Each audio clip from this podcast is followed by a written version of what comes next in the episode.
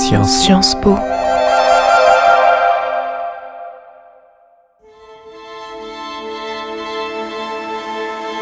If we live as if there is no tomorrow, there will be no tomorrow.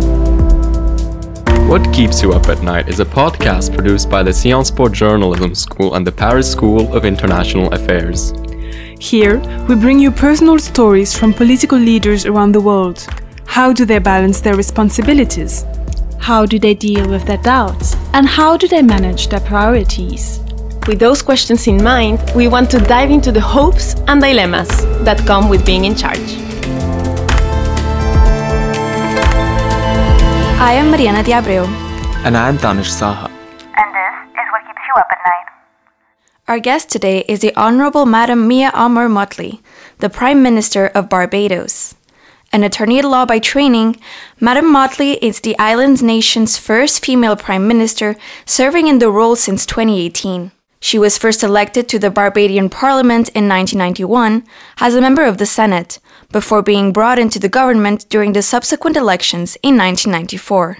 Madam Mottley has championed the fight against climate change, demanding the international community to step up and fulfill their commitments under the 2015 Paris Agreement. Madam Mottley made headlines in 2021 after a fiery address at the UNFCCC's COP26 conference held in Glasgow. Madam Mottley solemnly asked the Assembly, When will leaders lead?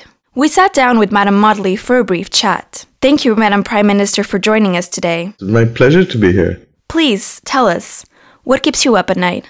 Oh, many things, good and bad. Um, good if I'm listening to music and reading, and bad if I'm thinking about what's happening in the world and why we can't get political leaders to act with greater resolve because the world is facing triple crises that regrettably makes the world seem too much like it looked a hundred years ago. And a hundred years ago, at this point in time, we were between the two great wars.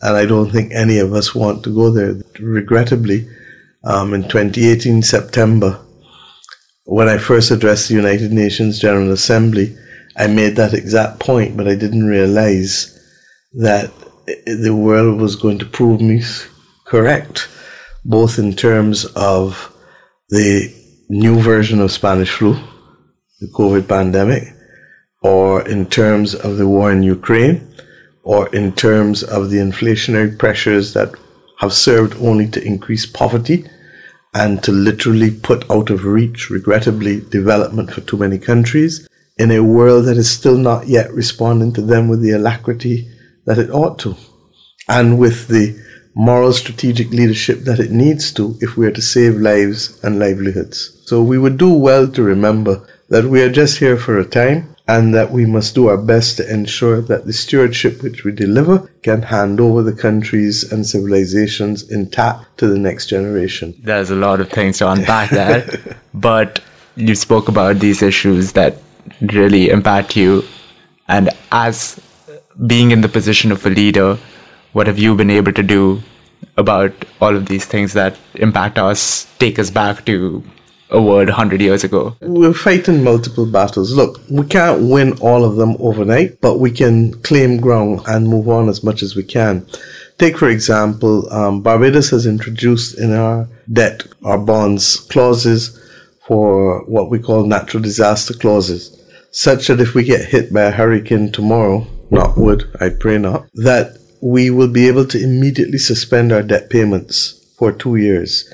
Now, this gives the lender certainty that they will be repaid rather than worrying whether the climate event will cause us difficulties such that we don't repay. When that happens, um, you need long term financing to get out of that situation. In the same way that the United Kingdom understood at the end of World War One that it could not simply pay back its borrowings from to fight World War One in a few years and in fact took its two loans of 1914 and 1917, consolidated them in 1932 into basically a perpetual loan, and only repaid the debt in 2014, a hundred years after the first bond. Why? Because you couldn't borrow to win the war and borrow to rebuild after the war. But we seem to use different metrics and forget what countries genuinely need to rebuild. So that there has to be an honesty and transparency about these debates that regrettably we're not having. And that's part and parcel why the world is appearing to be so divided and so many fault lines exist. What do you think young people in Barbados expect from you? Oh, to be able to make sure that they too, like their parents, can expect a better life. And regrettably, this is the first generation that is now potentially facing the possibility that their quality of life may not be as good as the previous generation. And that's the hardest part to swallow about all of this. I do believe that the things that we are fighting for, I gave you the example of the natural disaster clause, but we're also fighting for other reforms within the international financial environment that stop small states from having to act as though we're pariahs and from being subject to a level of bullying and lack of transparency, um, like I just expressed.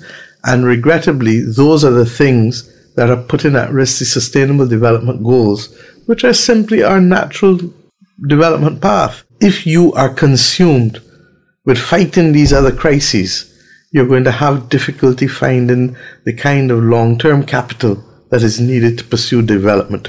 Now, when leaders don't engage face to face, regrettably, when you have small states leaders and large country leaders not talking, um, then you have the possibility of people being unequally yoked. And therefore, the decisions that ought to be made by sensible people are not being made because we're not talking with each other.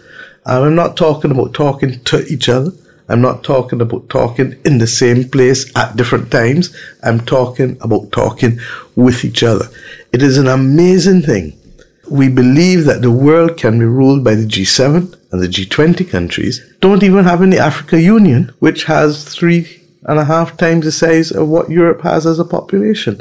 So we have to ask ourselves whether we're still not living in a world that has continued to reflect the old imperial order, um, from the structure of the Security Council, structure of G7 and G20, to also the, the, the manner in which um, the international financial institutions are governed, who gets to choose who in what institution, and to recognize that many of these rules were made at a time when the global community, before decolonization, how the United Nations started with 50 countries. There are 193 countries today. Um, so these are some of the deep issues that I think we need to resolve if we're going to see progress again and if we're going to give hope to young people because young people need development, young people need opportunities, young people need space. You're listening to What Keeps You Up at Night with Prime Minister of Barbados, Mia Mottley. When it comes to raising awareness about the climate crisis, mm-hmm. you have had meaningful success about it and just like raising the issue. But looking back, is there anything that you regret? And if so, what have you learned from that? I think that the it's not so much regret, it's, it's, it's more understanding that this is a far more nuanced battle than we realize. And as I've been saying in recent times, because you see, we live in a world of narrowcasting, not broadcasting. We live in a world where people listen to what they want to hear more often than not, rather than listen to what is also out there. And technology has given us that choice to really have a la carte. And yet, when broadcasting took place, it required us to be far more tolerant and to listen to other views. In narrowcasting, we believe that everything can be reduced to four column inches and a 60 second soundbite. Everything is for a podcast.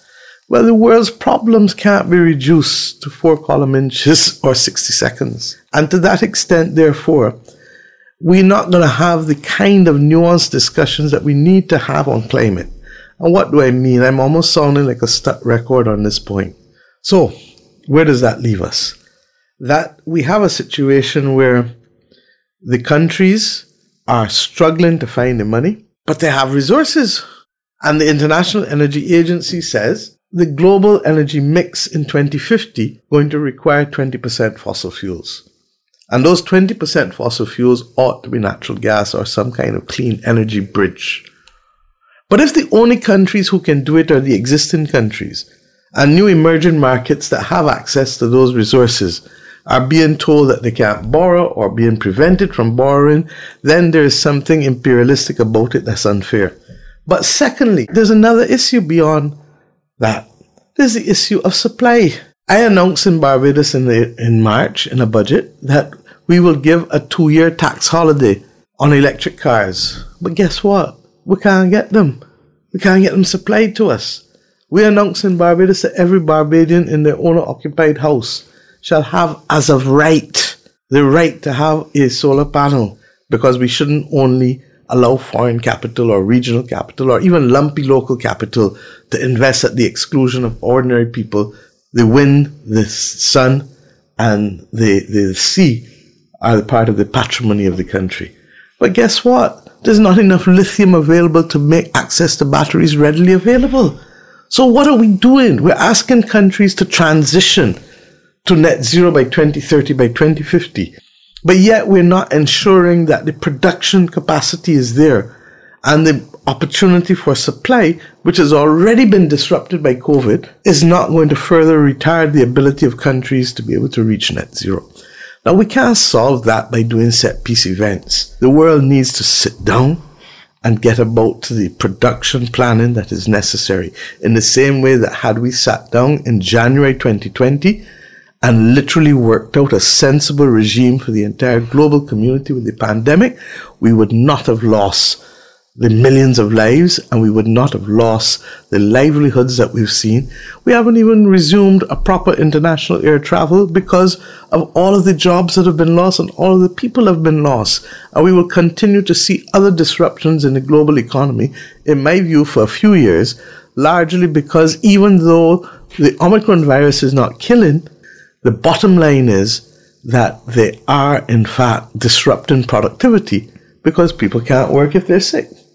I hope that we have been able to provide here a space to provide more than a 60 second soundbite. Thank you very much for sharing your insights with us, Madam Prime Minister. And to all our listeners, thank you for being with us. We hope you'll join us next time. If you've liked this episode, feel free to leave us a comment and a five star rating. Don't forget to subscribe wherever you get your podcasts from to access all new episodes. Until then, take care and sleep well.